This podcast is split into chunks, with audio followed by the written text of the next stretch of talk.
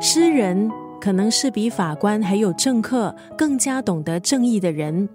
只有作为一位诗人，才不会盲从政治势力，让文学沦为宣传还有政治工具。今天在九六三作家语录要分享的是已故台湾大师级诗人杨牧的一段文字。杨牧的诗作可以分为两个阶段，前个阶段他深受英国浪漫主义诗人的影响，着重对美感的追求，浪漫动人的情境。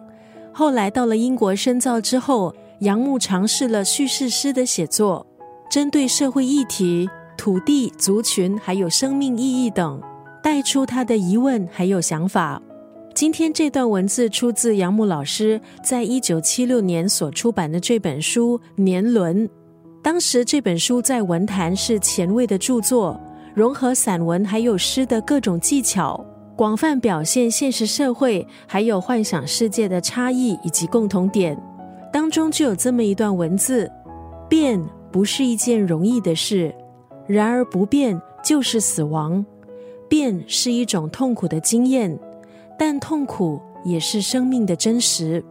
抗拒改变应该是很正常的，因为这意味着冒险，走出你的舒适圈，可能会是一件挺烧脑的事情。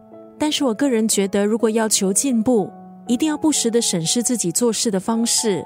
因为如果不思考，不拿出行动力去尝试做出改变，你的处境就会像是一滩死水。